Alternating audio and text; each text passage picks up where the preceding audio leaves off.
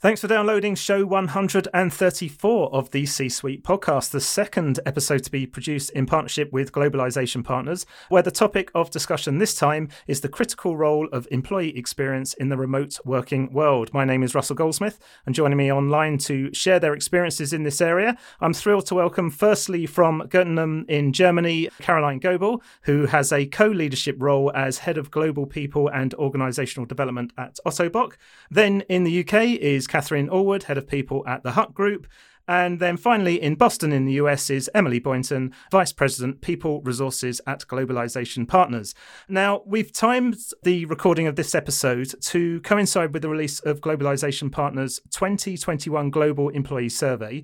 This was actually the third time they've produced this report. And so we're going to be working our way through some of its findings and see how the responses from the 1,250 employees in companies of 250 plus people from 15 countries across the world that Globalization Partners surveyed in June this year, how those findings compare to what our guests understand about their employees at their respective companies. So, Emily, it probably makes sense to start with you. Do you want to give us a quick introduction to your company and then just explain why you put this report together and also what the main headline findings were? Absolutely. So, thank you, Russ.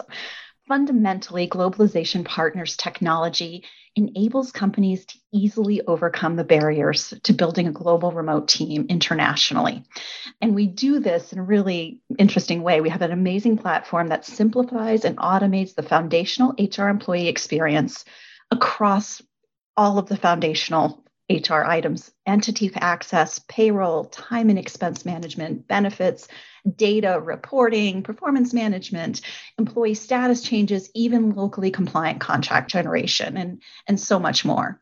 And in this report, we got employee sentiment regarding working in global remote teams in light of COVID 19's incredible impact on the shift from in person to remote work. We then basically analyzed how these factors affect employees' perception of their company, leadership, their engagement levels, and even their overall job satisfaction. I bet you can't wait to hear the findings. I know it was fascinating to me. So I won't keep you in suspense. Essentially, successful companies should view creating a dynamic remote culture as a strategic business differentiator. Leadership's ability to create a successful remote culture has a substantial impact on employees' long term retention intent. And in the remote work world of tomorrow, employee mobility and the globalization of remote teams will significantly impact not only workforce planning, but talent management. And we'll talk about all of this and looking forward to chatting with you and the other guests. Yeah, well, we'll dig you know a lot deeper into a number of those areas and, and we're going to work our way through the report but let's um let's bring our other two guests into the discussion so kat let's come to you tell us a little bit about thg and what the working environment is like there at the moment so, THG, we're an international e commerce and technology business. We operate in around 169 countries and use 47 languages. So, we are very much an internationally focused business. Our better known brands are the likes of Look Fantastic and My Protein, but we also have THG Ingenuity, which is our technology arm. So, we're a really, really diverse business. Pre pandemic, as a business, we were very much an office based company. Working from home was a rarity for you know, occasions such as sofa deliveries, car going into the garage, or, or you know, childcare disasters. But as soon as we realised what was going to happen in March, obviously we, we switched to complete remote working. And in each country, we, you know, we followed the country guidelines. So that meant in the UK, particularly, we've been working from home predominantly for the past 18 plus months. We started to make a return to the office last summer, but when it hit autumn, we, we again returned to working from home. And where we are at the moment is that as a business, we are in the office at full capacity. That's followed on from a month of being at 50% capacity. However, we have also implemented an agile working policy, which means that all staff in our head office can work from home two days a week. The reason we've done that is obviously all staff have, have, proved how successful and how well working from home works. So we want to give people all of the benefits and the flexibilities of that whilst also making sure that we still retain all of the fantastic work that people do in, in the office. So for us, that felt like the um, the best way. But obviously, we're, we're going to go a bit more into the, the pros and cons later on as well. Yeah, definitely. I would, I would pick up on the agile working part in, in, in a second. But Carol, let's let's bring you into this as well. What what's things like at Ottobock at the moment? And do you want to just give yourselves a, an intro as well? Yeah, thank you for the invitation to this podcast. A very interesting topic to me. Yeah, I'm working for Ottobock, and this is maybe a name not everybody from you knows. So we are uh, working uh, in the med tech industry. So we are producing prostheses, orthoses, and wheelchairs, for example, and services. So we have people all over the world in over 50 countries worldwide. So a quite diverse workforce our purpose, we help people to maintain or regain the freedom of movement. And this is a quite good purpose. So I'm really proud to work in this company. And yeah, during the, the pandemic, we, as, as Kat already said, uh, we did a lot of experiences in remote working. We are still in different working models. So as you might imagine, so we have patient care centers who, where we care for people, for, for patients. We have a production where we are on site working in the in the manufacturing, and we have of course administration parts, uh, people in the offices. Um, at the moment, most of them uh, still are, yeah, working remotely. And in the other areas of course they need to be on site uh, with different working models different safety re- requirements. Well let, us come back to this this uh, area of agile working then. Let, us kick off you know working our way through the report and, and starting there. Emily do you think this is something that is here to stay now the short answer is absolutely yes. The global pandemic has shown an absolute spotlight on gaps in our societal systems, but it has also had an incredible impact and opened a window on, on the opportunity for a more connected global community, which is going to have tremendous downstream impact on talent management and workforce management. So, fundamentally, the short answer is yes. Nearly two thirds of the respondent in our survey said their companies will make remote work a permanent fixture following the pandemic based on what they understand of the situation at this date. So that's quite significant. One impact that we're also seeing that this is going to have is on mobility, employee mobility. All, about 22% of employees have said they've already relocated. Now, that's been locally relocation but 17% of employees have said they plan to relocate internationally. In the age of agile working, international employee mobility is a crucial reality that employers should be prepared for or risk losing approximately 17% of their workforce. Kat, what's your uh, your thoughts? Again, you know, absolutely, agile, flexible working is, has got to be something that that is going to stay. It's part of the reason that, that we created a more agile working culture at THG. Because if we didn't, we wouldn't be able to retain our, our, our best staff and we won't be able to attract the top talent either. Because if we don't offer it, there are so many other businesses that, that do offer that kind of working culture. From our side, you know, we are trying to adapt some of the things that, that we've learned and, and that have worked really well over the past 18 months into the new kind of start to return to the office. So, for example, you know, onboarding of new starters at the moment is still being done completely remotely because over the past year and a half, we we feel that we've really worked on that process. We've got it down so that it, it, it works really well. So for the moment, we're going to still be be onboarding new starters remotely because it's something that that we have felt helps the, the, the smoothness of that process for new starters coming into THG but also how well people have worked from home. In some areas where there are real skill shortages where perhaps you know in, in the northwest we're not able to find that skill readily available we are looking at can we offer perhaps slightly different working patterns for other people. So is that skill perhaps in london and could we have that hire based in london permanently therefore you know working from home completely or, or, or with less time in the office than the three days. And that's something that we're kind of assessing on a case by case basis if, if the need's there. So I think agile working make, makes the world smaller in some ways and, and means that it is more collaborative on a worldwide scale. Carrie, what's been um, the feedback from your colleagues and, and employees across the company? Yes, I absolutely agree with Emily and Kat. So I'm absolutely convinced that uh, remote work, I think remote work is um, uh, hybrid work in the future, will stay because we have so much experiences, mastered a lot of challenges within the last 18 months. And uh, this is a, a good benefit we have. And we see that we have a lot of different demands in our company, different people working in different areas, functions, in different regions, and they have totally different requirements to their jobs. So some of them, of course, will work in the, the office, in the patient care centers. They will not be at home at the whole time, but we want to offer to the people flexibility. and flexibility meaning in the working area, work working place, um, where where are you working at best, and of course in um, flexible times, yeah, to, to, organize private things or care for people, care for elderly people or the children, and this is what the people learned from the last years and they really want to have that in the future. And not only the people in the company of course the talents abroad also asking for for that kind of uh, flexibility in the company. And of course some kind of requirements we will have in the offices.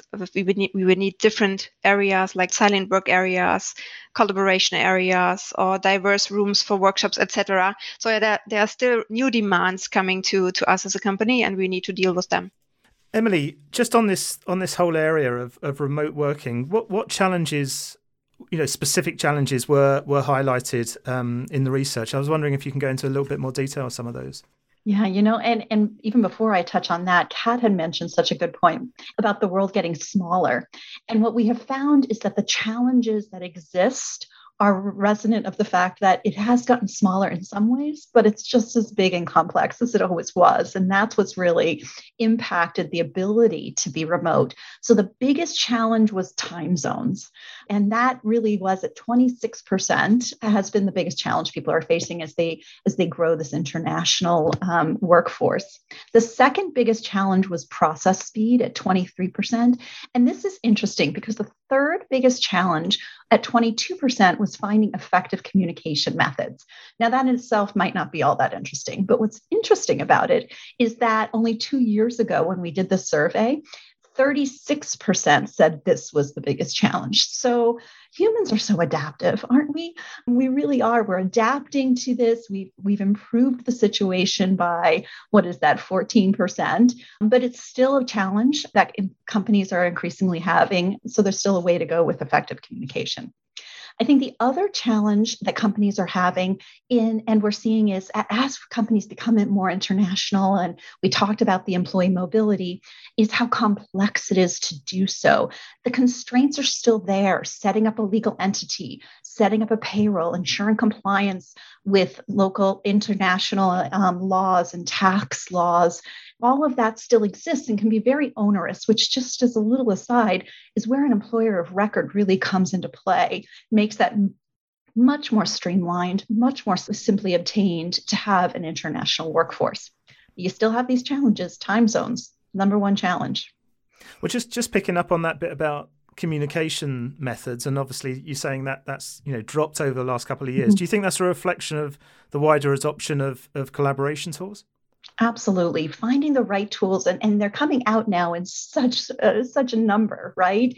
So companies are really adapting again to finding the right tools and finding tools. Now there's a risk. So 38% of respondents said that they have tools that contribute positively to their jobs.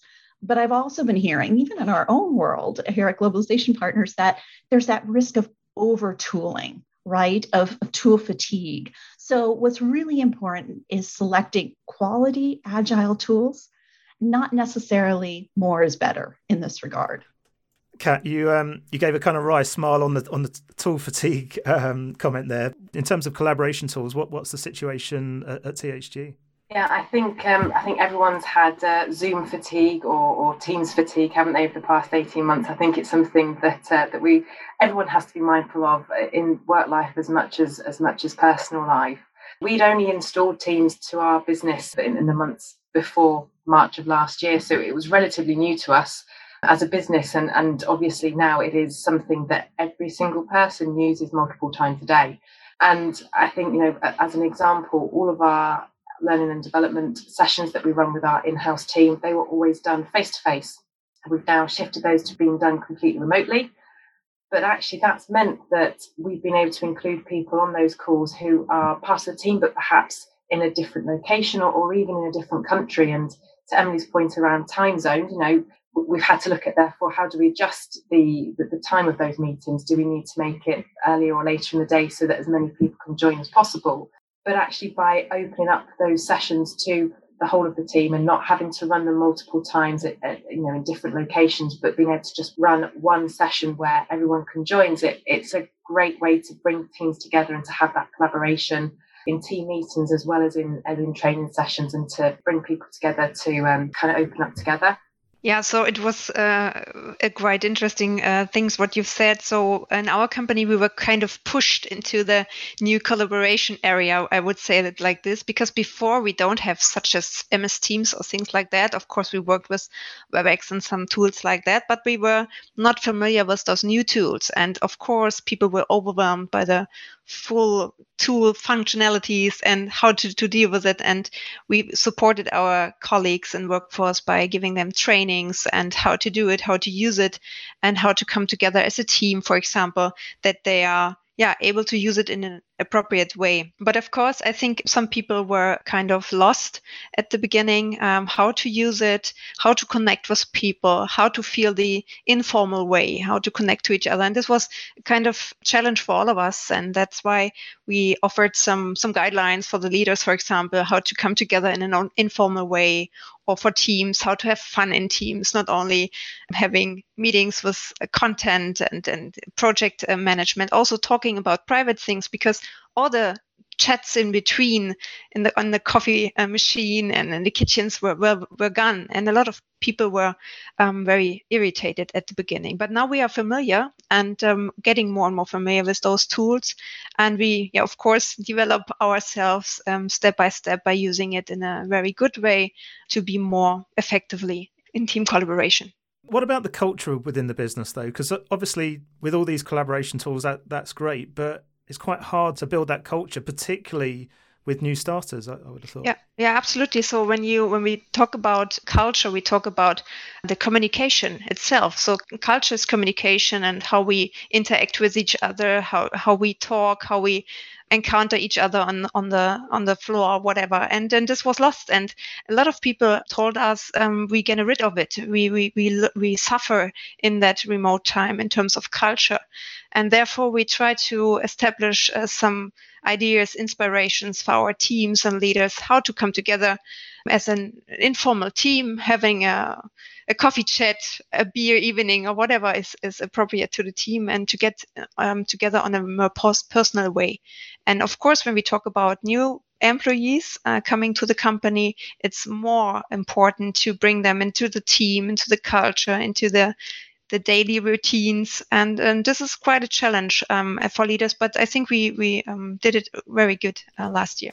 Kat, you, you mentioned just before that um, the onboarding and uh, has been done remotely. So, how much of a challenge has been introducing the culture to, to your new starters over the last 12, 18 months? Yeah, there, there are definitely challenges. I think, um, to Caroline's point, it's the talks over the coffee machine or the, the walks between meetings that, that people don't have when they're at home. And for new starters, those opportunities to make connections with different people and to, to get to know their colleagues not on a work level are really important and it's how we how we can create those opportunities. Most of our new starters up until you know the most recent weeks they had never been into a, a thg office and culturally they've probably felt very distant for who we are as a business and their part in how we get to where we want to be and, and kind of our goals as a business. So there's only so much that having meetings online can bring, and they certainly can't replicate for absolutely every single face to face meeting.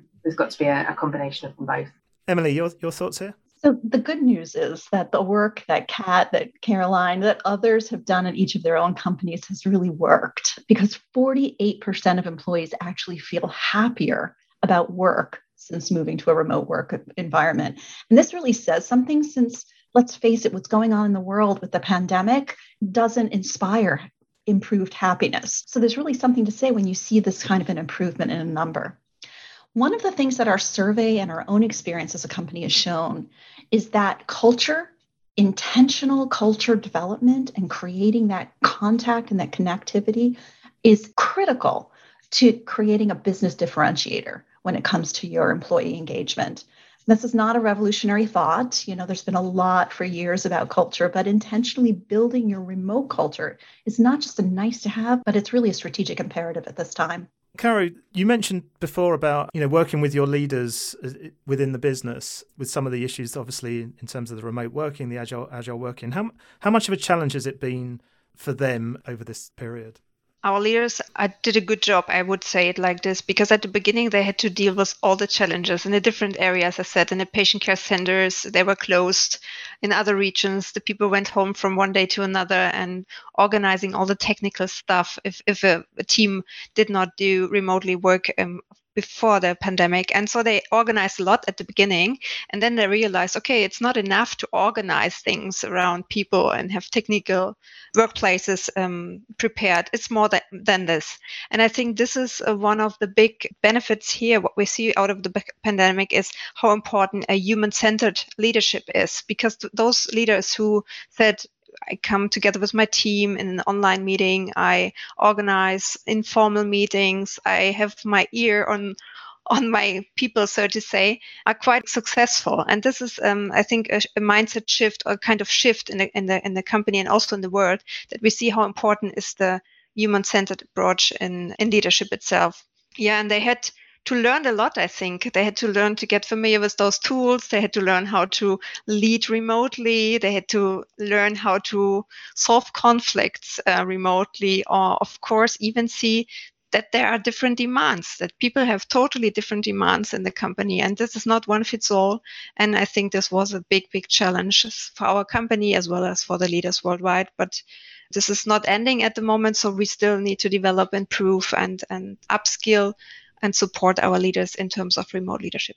I love that human centered leadership and and it's so true. I mean the fact of the matter is that leaders have had a ginormous challenge placed in front of them right?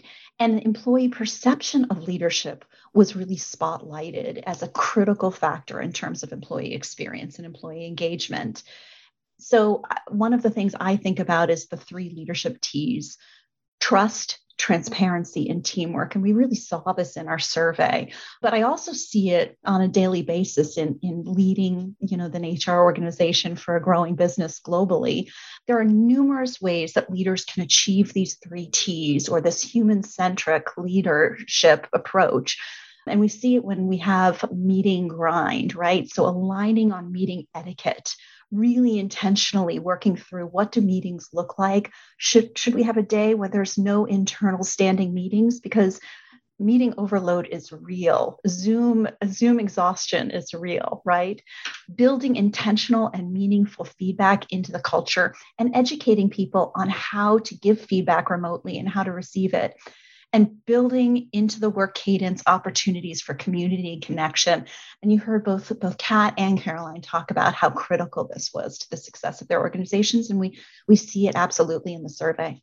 Emily, may I, may I add something in that point? Because you said the T is the transparency. And I think one success um, factor was also in our company a good crisis management. They were really transparent from the beginning. And that's, of course, orientation was, was, was key. And the, our leaders and people were able to deal with that. And it's, it's refers to your T, transparency was quite important. Emily, did you did you have any stats from the survey that showed how employees viewed the leadership you know, of the organizations over the last year? Yeah, absolutely. 47% of respondents reported their perception of their company leaders either stayed the same or worsened since the outset of the pandemic. But what's really interesting, aside from the statistic, is that the way that leadership managed the crisis directly correlates with employee loyalty and with potentially with their ongoing retention. 43% of employees that reported an improved perception of the company leaders said they would likely stay with the company for at least three more years. So there, this, this correlation is really fascinating. The better leaders did, the longer people will likely intend to stay with an organization. There's something that this leads on to that I, I want to get your opinions on, and, and this it's this area of work-life balance. You know, since working remotely, because one of the things that I hear a lot of is that actually people working from home are actually doing more work because they're starting earlier, they're finishing later because they you know they don't have their commute, and and in fact the lines between work and personal time are, are, really blurred. On a previous episode of our C Suite podcast, one of our guests referred to the fact that you're actually not working from home; you're living at work. Emily, what, what, what's your what's your thoughts on that?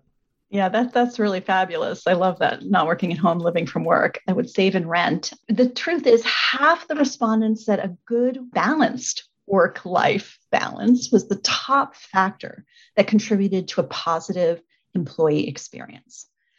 With uh, remote work, as you yourself mentioned, the work zone and personal zone have merged, the boundaries have blurred, and arguably it is now part of our responsibility as a company to really help employees set their own boundaries and determine what is right for them so that they can be their best, most successful selves in all aspects of their lives. What we most ostensibly care about is productivity, but productivity wanes significantly when people are falling short in their holistic life. Kat, is this something that, that you guys are looking at? Yes, and I think this was definitely one of the bigger downsides from what people have said about working from home is, is that work-life balance. We did a, a well-being project at the end of last year where we reached out to all staff who were working from home and just, you know, touch base with them. And the majority of people's feedback was that they were struggling to switch off. The, the laptop was always there. There wasn't the differentiation of I need to leave at a certain time to commute home to prioritize workload and the lines are blurred between work life and personal life. Now that that has its advantages, of course. You can get that that balance in some respects. You can put a load of washing on whilst you're you kind of making a cup of tea, but there's there's the flip side where equally um, the lines are blurred and that switch off time is, is harder to achieve. Our health and safety manager gives a piece of advice which I think is, is, is one of my favourite pieces of advice to kind of try and get that balance. And what she advocates to people is, is to physically leave the house and go for a walk, even if it's just round the block before work, so that when you come back, you, you are at work and to, to get that different differentiation. And I think from, from speaking to different people around the business, you know, different things work for different people. But to Emily's point, it's about ensuring that we equip our staff to optimize every part of their life, work as well as home, and to get that balance. But with people working from home, that is harder to do. And we as a business and, and every business needs to make sure that they are giving staff that opportunity. That's a really interesting idea, but you've got to be pretty disciplined to do that, haven't you? Because it's so easy and so tempting to just you come down, you know, make a cup of tea and you're straight, you know, open up the laptop. Yeah, exactly. Yeah. But, Not good if it's raining or bad weather. It's no. probably fair weather, fair weather only. Caro, thoughts on this? Yeah, absolutely. I agree with with the statement that people work more than less uh, in remote times. At the beginning, I think it was a really we struggled with that, and also myself, I had to structure myself in a totally pretty new way. But uh, what we what we've done at um, at Ottobock, we started last year together with our executive board a kind of initiative and um, discussed, okay, how does the future look like, and how does the work um, environment or workplace look like in the future and what should we do what we should develop.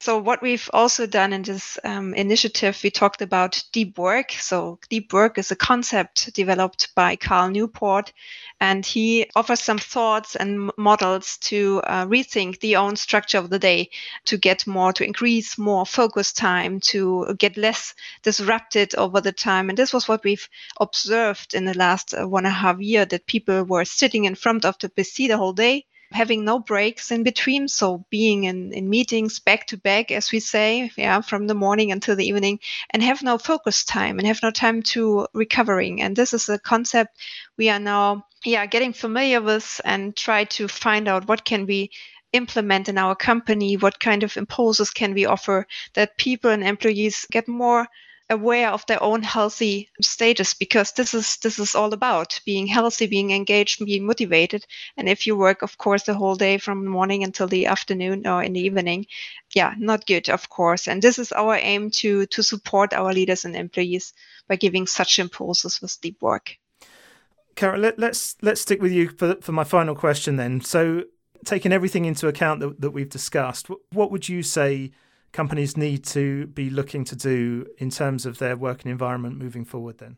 Yeah, I would say, um, of course, uh, flexible time work and workplaces will, will stay. So I think it's a good idea as a company to establish those frameworks for new employees, for employees in the company, and uh, upskilling people, skilling, uh, upskilling people in order to uh, find good ways to work remotely, to work asynchronous, synchronous, and these are new new tasks and new ways of working. And I think this is a yeah a big task for all the companies to upskill their workforce. Kat?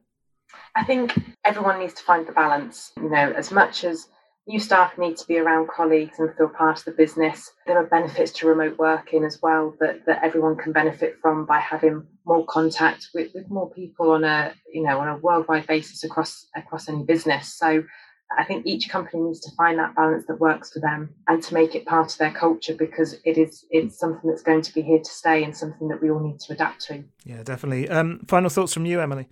So first, um, I do have a couple. Um, first, employees are more likely to stay at a company where remote work is supported.